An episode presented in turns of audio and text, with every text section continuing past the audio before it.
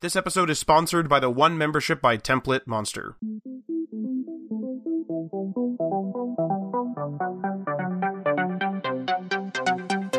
Hello, everybody, and welcome to the HTML All the Things podcast, episode 78 Responsive Design Best Practices, formerly Web Design Best Practices. But um, I had a lot to say on responsive design as we were writing this up, so it's now responsive design best practices. I'm your host, Matt Lawrence, and I'm joined again by my co-host, Mike Karan. If you've been enjoying the podcast so far and you want to support us, there's a couple ways you could do that. You can support us on, or review us, excuse me, on that Apple podcast or the podcast platform that you're listening to this on. You can also check us out on that Patreon. We only have a couple of tiers, but that $3 tier will give you a shout out and we will list, or we will put a link to, uh, whatever website, uh, you're, uh, advertising there uh, in our show notes. We'll share that website out there. And probably the most important one is just to tell your friends um, that, uh, or yourself that, uh, or tell yourself, tell yourself that we're here and we're ready to be listened to. Remember that. I'm just getting over an illness, so please, uh, please excuse my constant hesitations. But anyway, um, if you or your friends or yourself are ready to go a step further, you can join us in our Discord server. Discord server is blowing up. It's the bees knees. It's the, it's the, I don't know any other 20s uh, references it's the 2020s, so let's you know let's bring back the bees knees and stuff like that. But anyway, it's the Roaring Twenties. We're getting ready for the the dirtiest of 30s, I would assume. That sounds really bad That's- in today's yeah, age. The don't know if I like dirtiest of 30s. It sounds like it's everyone's gonna be driving a monster truck and gonna be banging. Which is like Idiocracy, that movie. I don't know what that is. The, that's a movie where like what ha- what happens is a quick aside. What happens is is that the American population uh, continues to grow bigger and bigger and bigger, but the more intelligent people have less kids, and the less intelligent people continue to keep having kids, and so the end of that is everyone driving monster trucks and drinking Red Bull and stuff like that, and Gatorade. Yeah, Well, Very okay. relevant to I just I just predicted the future and wrote a movie all in one sentence, so I'm doing pretty good. But anyway, Mikely, uh, our Walkley, Workley, or w- Weekly pain point, Mike, please take it away. All right. So my weekly pain point this week is kind of relative to a different one that we had. Uh, I'm starting a different fitness regime. I'm actually starting to do some workouts. Uh, before on one of these weekly pain points, I was saying that I was kind of doing the intermittent fasting thing. So I'm still doing that. And now I'm just adding a little bit of fitness to it, like 20 minutes a day. Um, I used to go to the gym pretty often, but nowadays I just a don't have the time or the drive because of just how much work is taking up. So I just trying to kind of slowly get that portion, that mentality back, at least with like, you know, the 20 minute intervals, uh, with high intensity training. So trying to move around a little bit. Felt good today. Uh, hopefully I do it tomorrow. Uh, what about you, Matt? Um, well, I'm still dying internally. I don't know if you can tell from my voice. It's getting better, but I am still dying internally. I'm hacking up a lot of shit, and I got like a real gross detail for everybody here. So when I wake up on most mornings, a pure yellow liquid drips like a fountain out of my nose. so gross. that's real gross. That's a It's that's too- a too TM. much- yeah, that's a too much TMI. information, yeah. And uh, I'm I hope you all enjoy that TMI. But anyway, we're gonna jump into this week's episode. This is a, a, a Matt heavy or a me heavy episode this week, uh, which is uh, segment one. Of course, is just straight up responsive design, and then segment number two uh, is going to be a, a different input. And that's that one's going to be a little bit more brief because we found out there's a lot to talk about responsive design, and this episode isn't or can't be too long because we're about to have the room next to me completely deconstructed and reconstructed in terms of plumbing. So there's going to be a lot of banging, cutting, and everything else. So let's jump right in here before they show up with their hammers and whatever else plumbers have. And um, it shows how informed I am. And uh, anyway, so this this one might be a no brainer. So just responsive design. Um, but responsive design is really critical these days uh, with the virtually endless screen sizes and devices that people use to access the web. Um, access the web with. You know, you got tablets, your smartphones, you got these like weird looking smartphones that are like of all different types. You got dual screen phones, you got foldable phone, like, like there's a lot of devices out there right now and they're getting bit and there's getting more of them now. So at its core, responsive design is of course making your layout so that it adapts to the screen size that it's being displayed on. And this is to of course prevent any issues with content being cut off, fonts and images being too small or too big, uh, padding and stuff that looks weird, uh, images that are wrapping around text and then there's like text, text wrapping around like a six pixel like little column on the right. So it's like two words, if that, in the wrapping, like per line. It just looks weird. So it's to prevent stuff like that. So I'd go as far as to say that responsive design is mandatory uh, in today's landscape. Um, even as, even as, or even as, even uh, with like desktop PCs. So if you're designing something that you're like, ah, people are just going to be using this on desktop. First of all, people are going to try to access it from their phone because that's just what happens. And second of all, even in the desktop and slash computer monitor space, there's completely different monitor options these days. We got ultra wide, we got widescreen, we got curved, different resolutions like 4K, 1080p, 720p. Then we got different orientations. So we got landscape orientations. Some people are lunatics and they do portrait orientation. And yes, I did call you a lunatic if you're using a portrait one. And I know Mike is. And I'm, me. I'm pointing at him. Excuse me. Yes, no, because I will have a worse UX to have the monitor look nice. And I'm a UX guy. I'm weird, and I know that's weird. And I'm pointing at you, but uh, I'm looking at you too. I don't understand. I don't. But okay, quick aside. I don't understand your beef with the monitor looking nice. Like it I looks. think It, I- looks. Having the inputs like the buttons on the side What looks buttons? looks. What are you horrible. talking about? Like, well, a lot of monitors have buttons. Like No, the Dell, mo- the Dell monitors for the typical office environment have the buttons on the front and on the side, like on the bezel. No one and has so- buttons on the front or side. You're, you're talking like 15 years ago. No, but we're talking about offices here. Offices have not updated their monitors. I'm they certain. have. I'm certain, certain that there are a lot of offices out there that still have front input, including schools, have front input buttons. I don't know what you're talking about. Anyway, my monitor has perfectly even bezels across all sides, and it doesn't look any different. Well, Having it vertical other than the vertical fact that or it's in the wrong orientation. It's not in the wrong order. It's just in a or. Anyway, okay. Continue, continue. This is like the whole ver- this is all like the whole ver- vertical video thing. Even Instagram dropped the vertical video thing where they support it on IGTV, but they also support landscape because it's just ridiculous. But now I can watch those vertical videos in full screen and get the full experience. It On actually works Instagram. on Instagram. I can. Why would you do that? I uh, don't, but I can. Well, okay. Anyway, moving moving beyond that. Anyway, some people do use it portrait and landscape monitors, so you have to sort of adapt to that. Mail programs, for example, obviously need really need to adapt to that portrait. That's probably the most common use case for a portrait monitor that I've seen. A big old email client, sometimes code there too, but mostly email from what I've seen. Anyway, moving on from that. Um, the goal of responsive design is to ensure that your website runs and looks great um, and as good as it can on as many screen sizes as possible without compromising on features, content, or functionality. So as you know, back in the day, I'm sure, uh, maybe five, ten years ago, you would always have the mobile desktop or the mobile version be completely limited in, in comparison to the desktop version. Um, they would, you know, cut features out, not have, they would have like a login, but then you couldn't customize your account. You couldn't change your password back in the day. Just, it was all different per, per website and per web app, but that's certainly how it was. And then as com- cloud computing kind of caught on and has, as people started using the web more on their phone and there was, you know, the web everywhere with LTE and the whole bit 3G, then it really started being like, damn, like people, people are using these devices. Uh, there's even SIM cards in some of these, uh, tablets now. We have to sort of have full functionality or near full functionality on mobile. And that's sort of where responsivity really kind of kicks in in terms of a UX perspective, in my opinion. Now, I'm going to try to change gears a little bit because there is sort of this different way to do it. And that is mobile and desktop sites. So these are when some websites and web apps will opt to have a completely different mobile version that looks different and has different functionality on smartphones and tablets. And these you, these mobile versions are usually rather limited, so you're able to you know request the desktop site via your browser. So you click like the overflow or whatever it is in your browser, click the overflow menu and say request desktop site. Um, but then your UX will generally be pretty horrible as it's not optimized for your smaller screen. Now, I know that some of you are going to say, well, this, you know, mobile and desktop sites having them separate actually isn't responsive, but it actually is to an extent, not the different versions themselves, but because there's different screen sizes in those versions.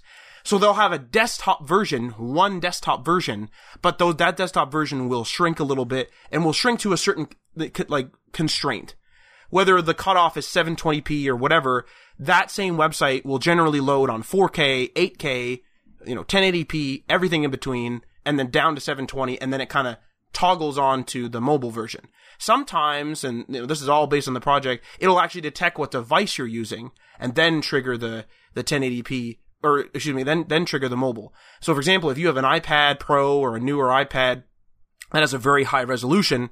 In general, it would load what you would think would be the desktop site, but it'll actually detect that you're on a touch interface or detect that you're on a, an iPad, and it'll actually load that mobile version of the site. So it just depends on what they're doing.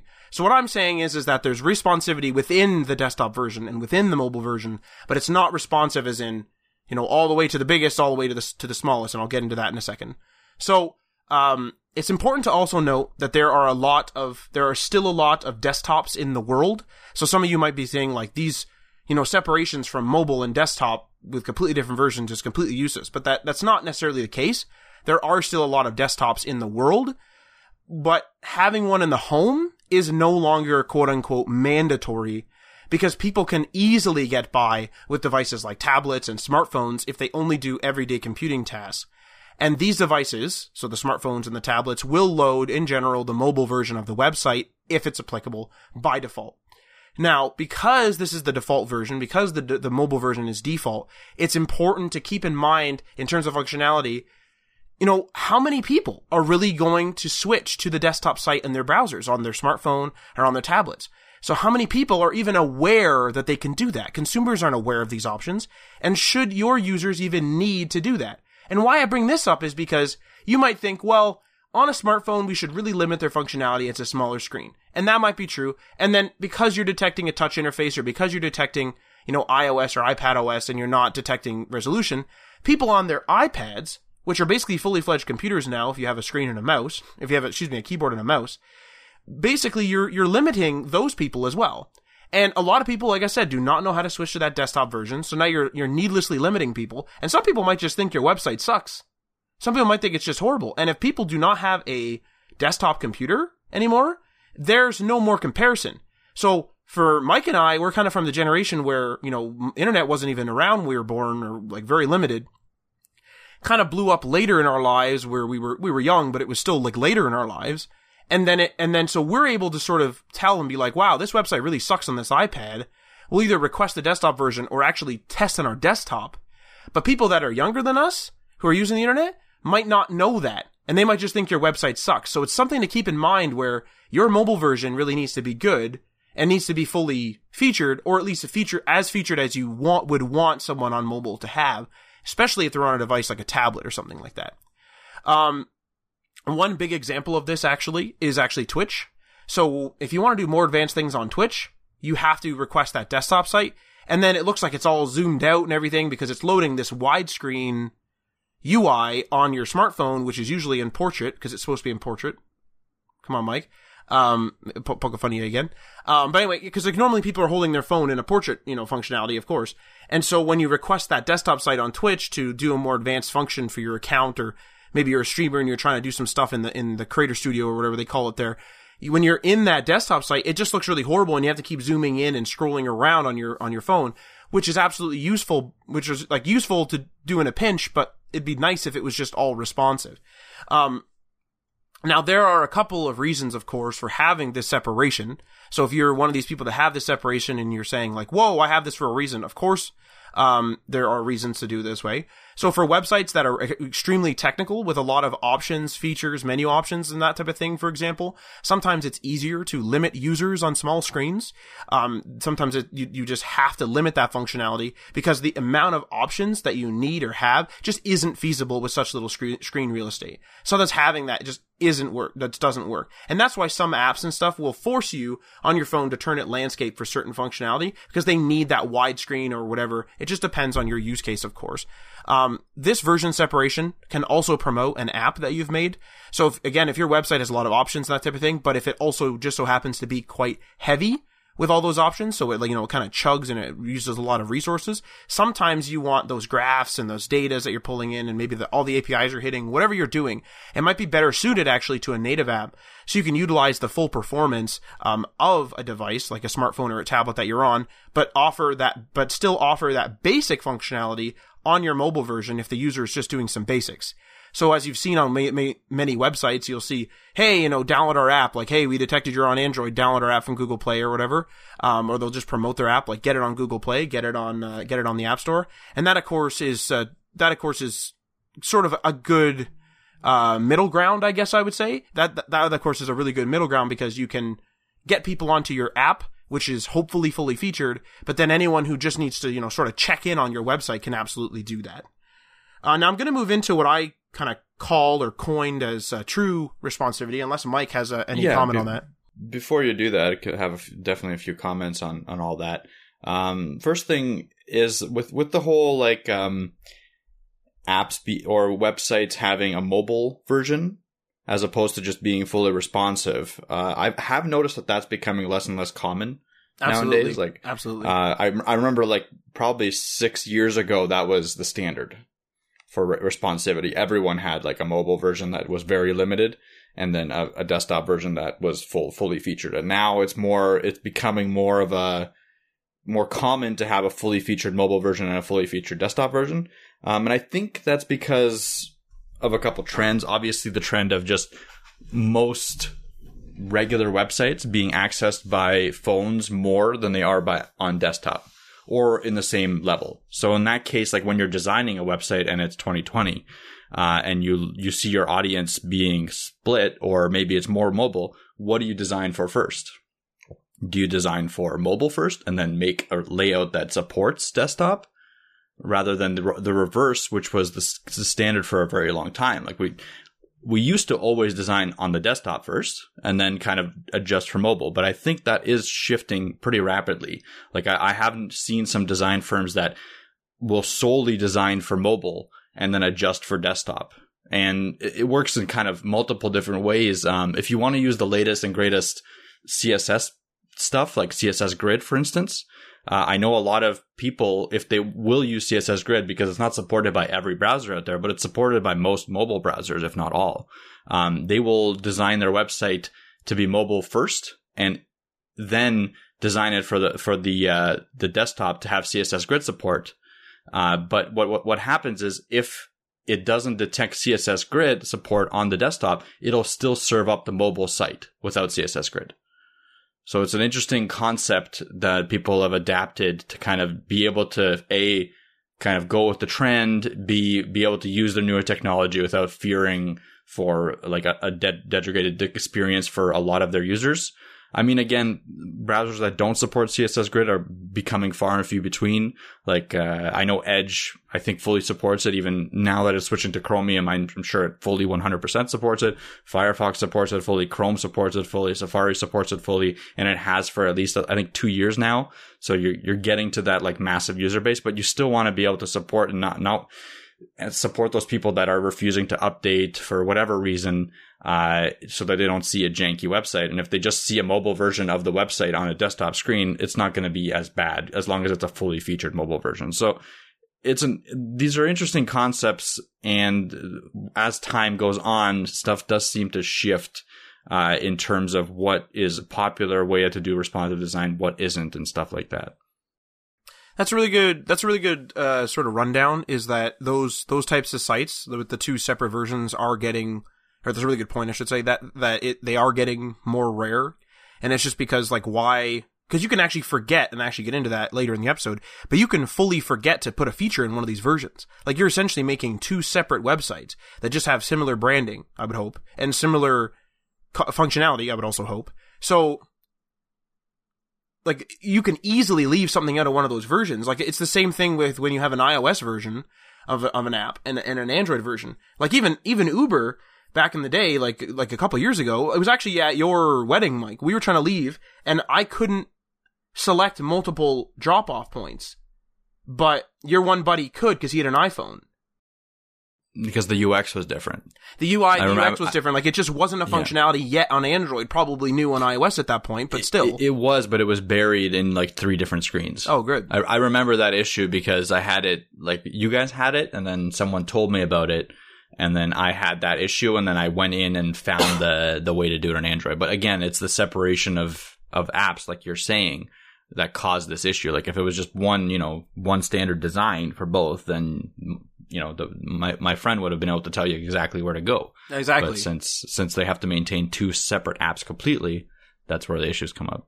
Right, and you're not going to like leave the iOS version sitting there for a month while you make the UX changes to the Android version, let's say, right? And then also the different approval times on the different app stores and stuff like there's a lot of politics in there. So j- just having two different versions of, of website you know, you're skipping the App Store politics, but you certainly have sort of internal politics, and you also have to deal with, like, well, we have this desktop version done. I'm not going to wait four months for the mobile version to be done. Let's push it out.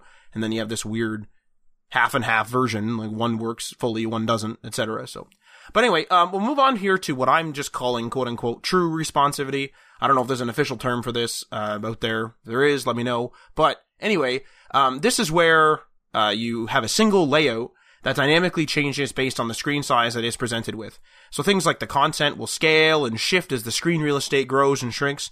The overall layout will change, change around completely. So for example, if you have an inline image, uh, near the top of a written article and, you know, text is wrapping around it, on smaller screens, it will often change so that the image is full width and it will, you know, be at the top of the text and then the text will be beneath it. And this prevents weird squish text wrapping where you only have a couple of like, you have like this little 10, 10 pixel wide column of text wrapping in this little corner where the words are all broken and you can't read it. Or it also prevents the image being too small, so now the image is taking up as much width as it can, that type of thing. Um, some of the most common CSS properties that change in a responsive design in our experience are things like the padding, the margin, uh, the display property, of course, justify content, align items. Those are if you're using Flexbox, and that's what we primarily use right now. Uh, we don't really touch grid that much. Uh, width, height, those type of things. Those are the things that really change a lot. Like you can, you know, you can kind of sacrifice some padding to get that layout to fit nice on a, a smaller desktop screen and that type of thing. So those are kind of the major properties. Um, now, like with the inline in inline image example above, or uh, what I just said there, uh, most layouts are spread out with elements on larger screens being in line uh, with each other. So, for example, a blog with a sidebar on the left, and then the screen sort of shrinks so the actual full layout changes into more of a stacked layout, where elements are stacked on top of each other top to bottom, but they're, but they are often expanded to close to 100% of the screen's width to utilize all the available screen space. So if you have like, let's say a 66% wide article, and then a 33% approximately, of course, uh, wide screen or a sidebar on the right, as it shrinks and shrinks and shrinks and shrinks and those percentages get unrealistic. So where the text is too small and the sidebar is pushing it and it's all this. Now the sidebar will, you know, it's up to you, go above or below the, the your article. Whoop, my mic here, uh, will go above or below your article. And then it'll go to full width so that your screen real estate, or near full width, so that your screen real estate is used up but now you don't have, now you have a lot more scrolling, but you can actually read the article at hand and access any of the buttons that are in your sidebar rather than have these weird like what's that say you know and you have like you have to have turn turn break word on because things are getting cut off like it's just a big mess so those are the type of things uh, that that'll often happen. Uh, true responsivity um, will also differs from the uh, separate and mobile desktop sites, um, of course, because most of the elements are actually made up of the same parts on mobile and desktop. They just change and, and change their shape and change their padding and their margins and their layouts instead of completely being a different site you know, instead of, excuse me, a completely different site being loaded. So it's literally the same, usually the same image. It's just that image is being stretched and, and squeezed based on how much screen real estate is there rather than it disappearing in another whole different website with all different assets, you know, kind of come in. Um, now I'm going to move on to, you know, sort of the after notes of this, unless Mike has any comments on true responsivity. No, no, keep going. Okay. So ultimately, uh, this is our opinion. We like to stay away from the specific mobile and desktop version layout scheme. We prefer to have our own UI layouts be completely responsive, uh, where they change alignments and sizes, like I said, to accommodate that screen size on hand without having to load a completely different version of the site. So this is to prevent uh, redundant coding of a variety of elements, uh, and it prevents us forgetting a feature in the mobile or the desktop version, like I said. And you can easily just, and now you can easily just simply, you can now just easily simply, you can now just easily simply build out your website with a mobile first or a uh, desktop first mindset. So this is, of course, depending on your project's use case or, you know, depending on what you think your users are going to be. A lot of people, like Mike said, are going to be mobile first. But if you're making some sort of graphing app or something like that, you might have all desktop clients. You know, you know your market, you know your app's use case. So you can kind of make it for, you know, mobile first, a desktop first, and then you can adapt that layout for all screen sizes without removing features that you may need.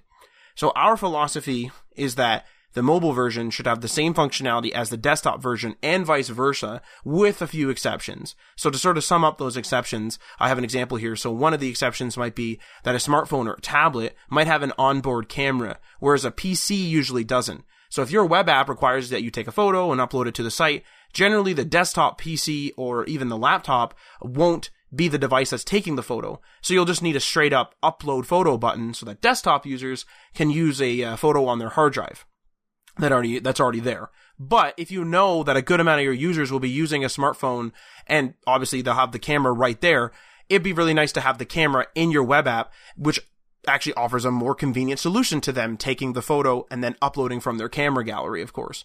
So for example, recently I rented a U-Haul truck. I returned it and they said take a bunch of pictures. When I clicked, you know, add the pictures, it wasn't an upload pictures. It wasn't like I tried to take the pictures and then upload them from my camera roll. It was, it just opened up my camera and I took all my pictures and then it just automatically uploaded them into the app. And there, that way I didn't have them in my camera roll and they just, and they just went right into the app. So I didn't have all this like junk to delete, but then they got their information that they needed and it was just a lot more convenient that way. Now, uh, that kind of concludes sort of our overview. Like I said, this is an overview. There's a lot to, lot to go with uh, responsive design.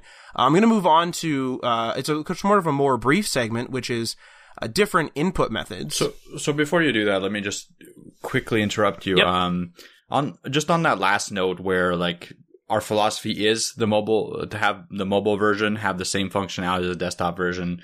Um, and j- just to enter another caveat into that is when you're building business centric apps, like for an intranet, sometimes A, your budget won't allow that kind of thinking, and B, the client themselves will say, hey, we don't want our employees to use this on the phone. Or we don't want our employees to use this on their tablet. We want them to use it only on their desktop computer. So can you do everything you can to limit that interaction? And one of one of the things you can do is when you detect a mobile layout, you can just kind of put a message up there saying, "Hey, please use a desktop site." Now, this is a rare case, but a lot of the times when you do get hired as a web developer, is just something for you to know. Uh, you will be hired to do a lot of intranet stuff, where like you're doing documentation for a company, or you're doing sign up forms, or you're doing like sensitive information collection, stuff like that, um, for an internal department. And in this case, there are just like you can't get set in your ways where you kind of fight with your management and try to get them to do responsive design. Sometimes you do have to, you know, give in and, and do things not in the correct way that you think they are. So just be flexible is all I'm going to say. Yeah, that's a that, that's a really good point. And and when you're dealing with an intranet as well, sometimes you're dealing with something very specific. Like if your entire organization has specifically deployed ThinkPad uh, hybrid like laptops that have like a tablet with a touchscreen or they like, you know, they kind of flip over and they become a tablet and then they can flip over and become a laptop. Sometimes you design sp- very specific apps for those specific resolutions and that specific use case. So you know you need touch functionality, but maybe not many people use it and you have those internal numbers. So you're not worried about the en masse. You know that everyone in your company uses Edge or Chrome. You know that everyone's using this device and you know that they might be using a stylus. So now you kind of have like, oh, they're not using their finger, they're using their stylus. So now I can use more, you know, touch interfaces that are good for a mouse, those type of things. Like those are very specific for your use case. You know, you're not worrying about Jim, Jimmy that has an old iPhone 4. You're worrying about, you know, your staff in your environment. This is what they need. And in the future, if they buy the next version of the laptop that's bigger, maybe you need to, you know, upgrade that app in some way to use more power or whatever it is you need to do, whatever it is they need to do. Um, now with that, actually, talking about styluses and input methods, um, segment number two is actually different input methods. So with all these different devices on the market, there are, of course, a variety of different input methods that people use, but generally you'll be worrying about pointers and touch. So basically, does the person use a mouse or a trackpad? That's the pointer. Or do they use their fingers, which is the touch, obviously, to interact with your website? Now, computer mice are much more precise than touch. Uh, they're able to click on very small elements with ease, so users can easily go in there and you know, be very precise, allowing users to perform, you know, the, the, mice allow users to perform very precise actions with very minimal effort. So it's not like they're aiming the mouse. It's very easy. Uh, therefore, your UI elements can be smaller. They can be closer together. You can also have more advanced, precise tasks. So if you have an image editing app on your uh, image editing web app, you can go and do things like resizing, cropping images, all that type of stuff by the precise movements of the mouse. Now, the same goes for touch interfaces, but I'll just give a quick um, contrast, compare and contrast. So for a touch, you know, you can't really see exactly what you're doing and like your fingers kind of covering up a bunch of the screen if you're resizing an image. So you might, so what happens is on a lot of image resizers and a lot of image editing platforms on touch interfaces is that it will snap to common uh, aspect ratios. So you might still have freeform functionality, but you're not going to get that perfect, like pixel perfect, you know, oh, I'm like, you know, I'm cutting, I'm cropping this just perfect. You can do that with a mouse. You can do that with maybe an interface with a slider, but on touch interface, it'll often snap to one to one, you know, four to five, five to four, whatever, all the common uh, aspect ratios that Instagram and everything else uses because you need to sort of, you need to sort of have that assistance because you don't have that precision. So kind of moving into this then, tr- touch interfaces are obviously using somebody's fingers, which are much less precise than a small mouse pointer because, you know, your finger is, your tip of your finger is big.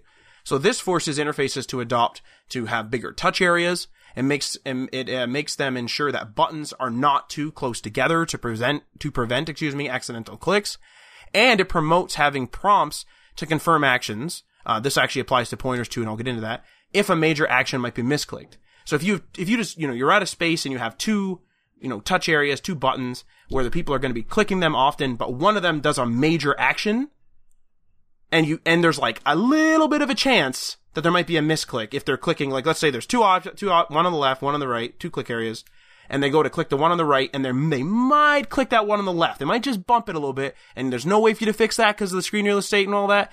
You will you're gonna want to have a confirmation prompt. You're like, hey, do you really want to switch to dark mode or like whatever that button does? Especially if it's a major function. If it's just something like opening a menu, it's not a big deal. But if it's like, hey, clear your project.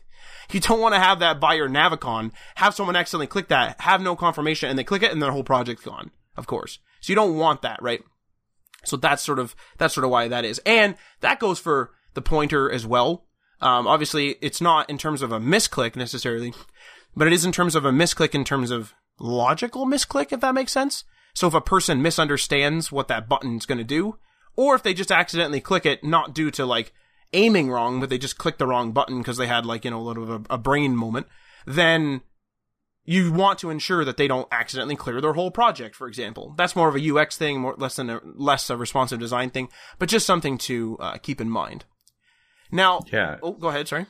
Yeah. Uh, so just just right on that topic, I've actually done some research into it before, uh, m- like minimum touch sizes and stuff like that.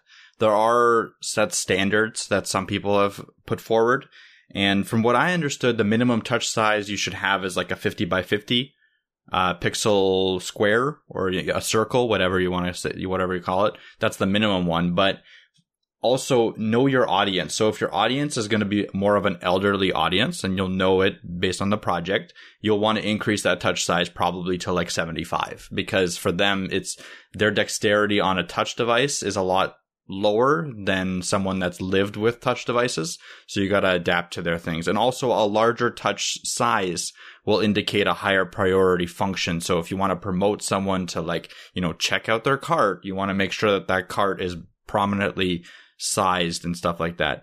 And with that, the other thing that we haven't really touched on here, and we probably will have to do a separate episode once we have a little bit more experience on it, is accessibility in general. So there's a lot of different accessibility standards um, across both US and Canada. And if you want to build a site for like a government body or a body that's going to be dealing with potentially large amounts of people and needs to be accessible by all the people that are going to be uh, dealing with that site uh, on a you know government level or whatever the on on some sort of level, then you have to kind of go, go by these standards where like uh, you have to label everything perfectly so that uh, when they use screen readers, the the site will read all of the all the correct like options that the person can have. You'll have to use uh, colors that colorblind people can adapt to, um, and there's many more. Like like I like I said, Matt and I don't have like perfect experience with this, so we can't really do an episode on it right now. But I think sometime in the future, stay tuned because I think it is an important topic to talk about, and it's definitely in line with web design best practices or you know responsive design best practices. Like this stuff that you should know exists at least at the, at this point. Yeah, that, that's a really good point. Is that computers like Windows and that type of thing have have been you know they've they've been very uh, adaptive and uh, to like ex- various various accessibility things. Whether you have a screen reader that reads you all the uh, options on the screen, to like like you said, high contrast and like all the different things like that. And Mike and I really don't have much experience with that. Like we're kind of aware of a bunch of the different things, of course, but we just it's just sort of um, as ordered, if you will. So if someone were to come to us and be like, we need this accessible by somebody that has this type of color blindness, then we would obviously put that mode in, do the research, you know, change the colors, et cetera, et cetera. But it's just a matter of a lot of the people haven't really been ordering that, and a lot of it does come down to it needs to be government sites. Now, obviously, this means you shouldn't be designing your stuff so that it's completely inaccessible. Obviously, don't make like touch areas so small that you can't can't see them or something uh, for people, or like make it so that large print maybe works if you have like a font like adjuster that's for that, that that's an accessibility thing but it is it is something important and and obviously we're just touching on responsive design uh, and design practices here uh, design and UX practices here on this episode. This would be like a nine hour episode if we went through everything. So that, that's a good idea, Mike. We should do an accessibility episode because I'm, I am interested in how to do some of that stuff, uh, honestly. Um, but, um, for right now, uh, we're going to be talking about our sponsor. So uh, this episode is sponsored by the One Membership by Template Monster. Your One Membership, your web development kit. Your ultimate web development kit. I can't read today. Uh, this includes WordPress and CMS themes, e-commerce themes, powerful plugins, presentation templates, diverse graphics, unlimited installations, 24-7 technical support, and one year of free hosting. Use our link tinyurl.com slash HTML the things with our unique promo code to get 10% off. That's HTML all the things 10. This uh, promo code and that link will be in our show notes and we do receive a monetary kickback for any purchases made using our link and our promo code. And now on to our web news. Mike Hackintosh, please take it away. All right. Uh, so this is uh, something that I kind of want to talk to you, Matt, about, and maybe the audience as well, actually. So let, let us know after the web news what you think. But essentially, I haven't talked to you about this, Matt, but what I've been thinking about doing is getting another hard drive for my computer and installing macOS on there. All right. Because uh, recently, Ryzen based systems with AMD graphics, which is what I have, um, and AMD processors, which is what I have, are becoming more and more stable and easier to create into a Hackintosh setup with the latest with the latest Mac OS. Um, so my current MacBook kind of works just fine. Like I have no problems with it. The only thing is that now that I've been compiling apps with Flutter, Cordova, iOS, it's starting to chug a little bit, which is understandable. I mean, it's from 2013 and I am throwing a lot at it. It still handles it no problem. It's just instead of taking like five seconds to compile a web app, it's taking like a minute or a little bit more to compile, uh, the Flutter app, which I mean, over time can, can be kind of a nuisance because like I'm constantly, you know, changing things, testing things. So that, that's the only issue that I've been having. Um, and it doesn't like, I've been looking at the hack the Hackintosh thing for a long time, and I've been really hesitant about it because of instability, because of the fact that it takes so long, and only now have I started seeing guides and tutorials where it's kind of like a you know step one, step two, step three, step four, you're done process. Before it was like if you have this step one, two, three, four, five, six, seven, eight, nine, and then go to step one, two, three, four, five, six, seven, and then you have a 50% chance of it working. That's how I, I figured out before, especially for uh, AMD systems. Now it's becoming a little bit more streamlined. That's why I've started thinking about it again. Um, now, obviously, I want to use the power that I have on my desktop and the convenience of my desktop because it's connected to all my monitors. I can have three monitors going. You know, it's connected to all my IO devices like my camera and my microphone. Um, right now, what I have, and I've mentioned this before in an episode, is my MacBook connected to my main monitor um, as a secondary input. So I'll, I'll just go in and change the input to my MacBook's input, and then I'll have my main monitor, you know, output to my MacBook, or my MacBook output to my main monitor, and then I won't be able to use my main monitor for my desktop computer, which is fine, and it works pretty good uh, because of my because of my um, keyboard and mouse being wireless and switchable between Bluetooth and wireless mode. So it's been great in that sense, but what I'm thinking is I kind of want to just have a streamlined system where if I'm working on any sort of iOS stuff, that's my main system at that time and I'll just use Mac OS. And then when if I want to game or something, or if I want to work on non iOS uh, or non iOS or Mac OS things, then I'll go back to my Windows system with like you know a restart or something like that. So that's been my thought process. I have the other thing I have looked into is VMs for macOS, and that, as far as I understand, doesn't utilize performance as well. So I don't really want to go down that path. Um, so there are obviously downsides to the macOS. The Hackintosh, which is it might be unstable in future updates. I've, from what I've heard, it's been like the, the last three updates have been very stable and seamless. Like you had people haven't even noticed the updates happening, uh, which is good. But obviously, with anything like that you're trying to hack together, it might be unstable at some point. A year down the line, two years down the line, I don't know.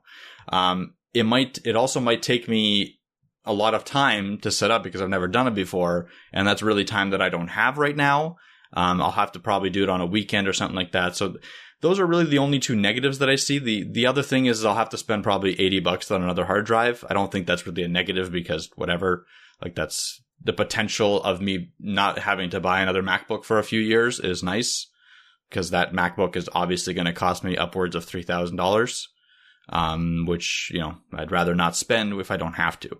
So my question to you, Matt, and to the audience, uh, you can chime in on our socials, uh, is should I do it or not? Well, my question is, is you do need mobile computing, yes? Absolutely, yeah, because of my travel. Does MacBook does the MacBook uh, serve its purpose well enough for mobile computing?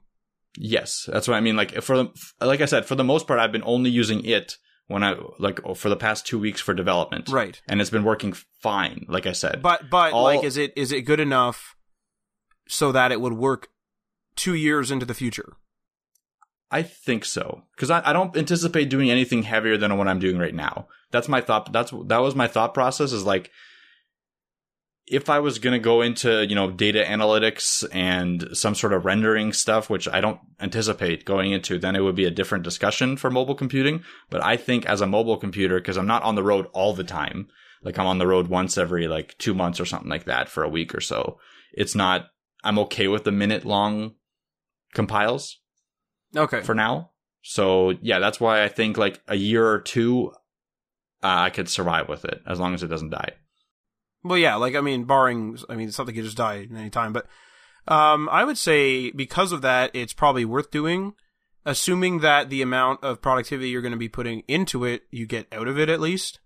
So we're talking about saving a minute. How many times a day? Uh, on some heavy days, probably like 50 to 100. So an hour. So you're saving an hour a day. And how long do you estimate the Hackintosh will take to set up? I think it'll take me worst case scenario a weekend. So uh, like an afternoon on Saturday and an afternoon on Sunday. And do you need do you need a so okay, so it's going to take you it's going to take you two afternoons. Now, do you need to update it? So you were saying the updates went seamlessly, but is this something where they just update it on you and it breaks? Or is this something where you're that's, like, I'm going to withhold? I'm, no, but is it that's is this risk. like I'm going to withhold? Like I'm not going to update? No. So right now, from all the documentation that I've read, no one's withholding. Everyone's just leaving auto updates on. But you can withhold. Yes, you can withhold, but I particularly can't withhold major updates because Xcode uh, will not work will stop working after a major update. It's really annoying. Like every time that I've had to update Xcode to be able to support like the new Flutter version or something like that, I've had to update the OS. I don't okay, because I have withheld before. Now, if if you okay, so if you okay, so you need you need auto updates. You need the Mac. You need the Hackintosh to run like a MacBook or like a Mac in general, like just a Mac. For yeah, and I'd say like to to be a benefit to me, it would need to work for at least a year which isn't that much, but well, how still, often like these it, updates? Well, I think once a year. Oh well, I say do it yeah. then. When's the next update yeah. due? Mm, next September. I would just do it then. I would say that's a no-brainer myself, because in addition to this, you're going to get it's an eighty dollar hard drive. You're going to put a hard drive in there. I assume you're going to make an SSD. Yeah. Um, but anyway, you're going to make an SSD, whatever, and then you're going to put this together and get it to work. And then the worst thing that can happen is it breaks in a few months, or in September, and then you either withhold and see if you can get Xcode working, or wait till somebody figures it out because there's people that are probably just solely working on Hackintoshes, uh, which are probably working for sites and stuff like that. Those are guys that are like, will get hired to basically fix Hackintoshes, and then you'll just fix it. Now, I have a question. Why is it going to take so long to set up? If it's if it just auto updates and everything, you're not like uh, like doing hardware addressing and stuff. So like, what exactly? What exactly? so because is, I, I'm just giving myself some time in case there's issues. There should it shouldn't take me that long to set up. I'm just saying like worst case scenario if I screw up and because I've never done it before. yeah, You know what I mean? And there are still steps to do. Like I said, steps one, two, three, four. I think there's four steps. Um, and there, it could be everything works seamlessly and I get it done in less than an afternoon, or it could be worst case scenario, which I'm guessing would be two afternoons. Where before, uh, a worst case scenario could have been like a week out of commission, which is why I didn't even consider it. Now it's like, you know, if I can get it done over a weekend, I guess that's okay. It still sucks, but you know, I, I can I can kind of get around with it. So I, I, I was also leaning towards doing it. Um, obviously, because I've been I, I'm I brought it up. I just you know I wanted to have this conversation because I think it, it is valuable to have for people out there that are currently running maybe you know Intel based systems work just fine. Now AMD based systems are working fine. So it, it might be a viable option for people that don't want to go out there and buy a used MacBook or a used uh, iMac or buy something new for you know three or four five three four five thousand dollars which is cost prohibitive to a lot of people out there but want to have something that's running and they're able to say that they can do ios builds or cross-platform development and stuff like that so Well, I would I would say that that's back. that's risky. What you just said right there is risky. If you don't have a backup like Yeah, i will have a backup That's what I mean. correct Like you have a Yeah. backup where it's like, oh, sorry guys, it could take an extra five minutes. Whereas, whereas in this, where if, if you start offering a service on a hacked thing, I mean, I'm, I know people are entrepreneurs and they're scrappy, and, and you know they'll be like, ah, you're just being paranoid. But at the same time, it's like I'm being paranoid, and then the backup costs you three G's. Like, Yeah. you know what I mean? Like, if you need that thing done tomorrow, and you're gonna, I don't know, you're gonna go out and buy a buy a MacBook or whatever, or a Mac Mini at least, or something. I don't even know what el what's up to date on the Mac world right now, but like you would, you're gonna need to go out and buy a an official Apple product at some point. And and if you don't, if you do not have the cash flow or the cash on hand, the capital to do that, that's risky. But I get what you're I think saying. it's risky, yeah. But yeah, discretion is advised. So like if they if they see uh, the benefit outweighing the negatives and they just need something up and they just don't have the money at that certain time, um, it could be worthwhile. Now I don't know, like I, I wouldn't rec- like I like you said, I wouldn't recommend it right now because I'm I haven't done it yet personally. All I have is based on like a bunch of different YouTube videos and tutorials that I've I've kind of been following over the years. That's my information. I haven't done it personally, so I don't recommend it. But maybe once I do it, see how seamless or not seamless it is, uh, I'll report back and let you know how everything's working. And then I'll, I want to do also incremental updates. So like, you know, two months with using it. Is it still working? Six months using it. Am I still you be able to use it a year after and stuff like that? So stay tuned to this podcast if you want to know if a Hackintosh is possible to use for web development or app development in general. And well, to be honest, a good a good thing for the Hackintosh is like you, the way you're doing it. Like you have an existing computer, which isn't exactly eighty dollars only. But if, if if someone has an existing computer that's similar to yours, and then they buy an eighty dollar hard drive or an SSD, and they do this, if they're doing an app for themselves, like if it's their own app, then that's perfect. If it's something that is not time sensitive, uh, within let's say a month, I'd say it's perfect. If it's something that you are learning with, that's probably the best use case, I would say personally. Because it's just like, oh damn, I guess I can't learn on this anymore. I'll have to wait for a, a fix to come out and I'll just watch YouTube videos or whatever you're doing to learn. That, that, those are the use cases I would say are the best. Like I would never deploy this to a whole office. No, Like, 100%. there's no, there's no chance. Never, yeah. Like, oh, I can't, my, my RAM doesn't show up and like, I'm not, like, as an IT, if anyone listening to this is on IT, you know exactly what I'm saying. That sounds like a freaking IT nightmare. This is exactly why IT guys do not change things. Exactly why. Or build custom PCs. Like you should never, if you're in IT right now and you're sitting in your office and that your boss comes up to you and says, Hey, we need like a fleet of computers for all the designers. Can you order us some? And you're like, Oh yeah, I love to build computers. Let me just build them for you. Stop what you're Yeah, doing. no, don't do that. don't do that and call Dell or HP and order computers from them. Do not build your own computers for your office. The only the But only that time is- that ever applies is if somebody requires, for some reason, a copious amount of power. Not even then. I wouldn't even do that. If someone requires a copious amount of power, unless it's one person. That's okay, what I mean, so yeah, like a team right. lead or If there- If you have one ex- extreme renderer or something like that, that like everything goes through them, then it's okay. But if you're talking 10 people, five people even, no, not doing it. I don't care. I don't care how much power they need. I'm the IT manager. If, if that's the case, I'm going to tell you that it's going to cost X amount of money. Dell has the solutions. HP has the solutions for ultra high power. Obviously they cost a ridiculous amount of money, but you get the support with them. It's just like I, I've built a lot of computers. I've probably built 30 to 50 computers in that range. And even I would not never uh, offer my services up to build custom computers for an office.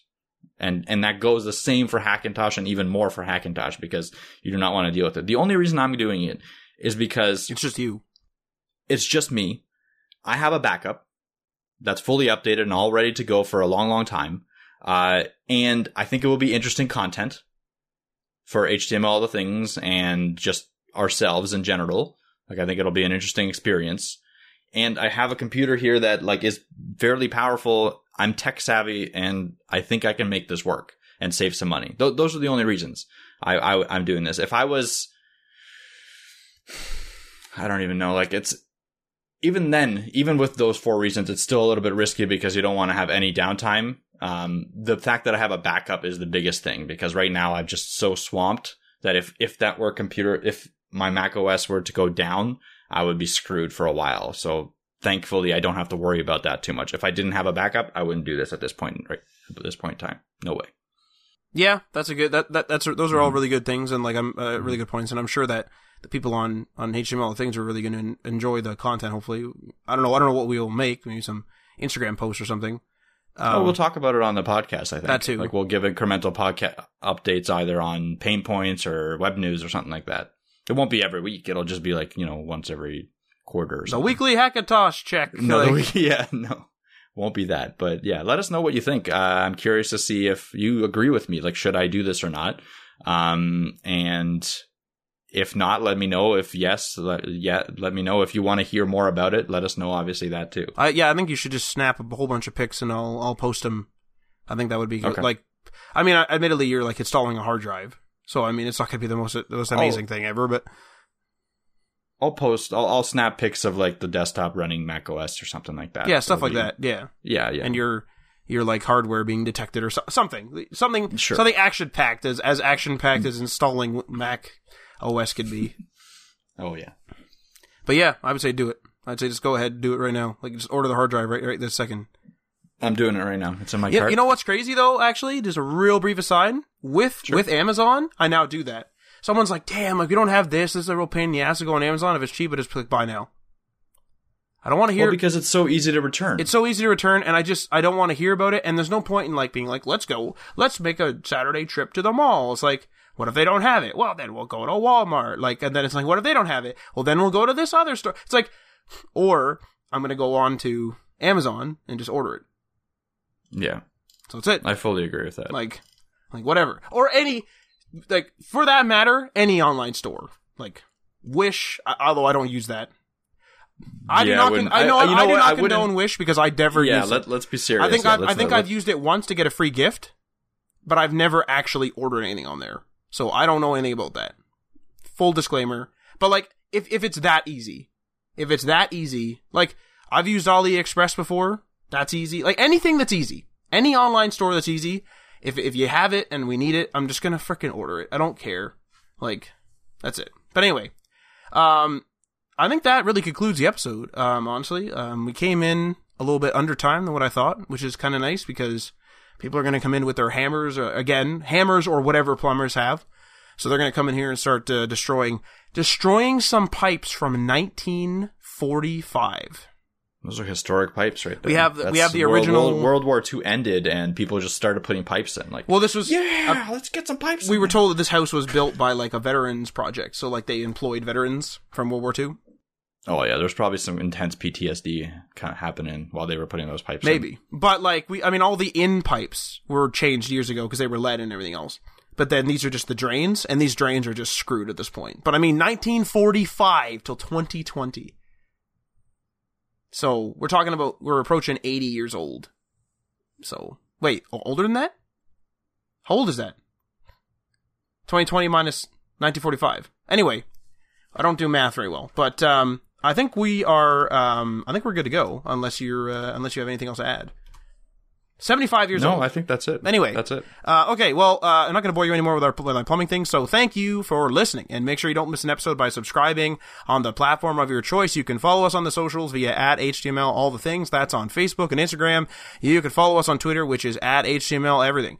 We're on Medium and we're on that GitHub. And remember, we are also on Patreon. That's patreon.com slash HTML, all the things. Check out the tiers and give that a go. And many thanks to our $3 tier patrons. Sean from RabbitWorks JavaScript, find him at youtube.com slash RabbitWorks JavaScript. Garrick from Local Path Computing and Web Design, find him at localpathcomputing.com. Craig, aka Cosworth. Ryan Gatchell from Blue Black Digital, find him at blueblackdigital.com. Chris from Self-Made Web Designer, find him at selfmadewebdesigner.com. Tim from The Web Hacker, find him at thewebhacker.com. And DL Ford from dlford.io, or find him at, sorry, find him at dlford.io. Feel free to leave a comment or a review on the platform that you are listening to this on, and we are signing off.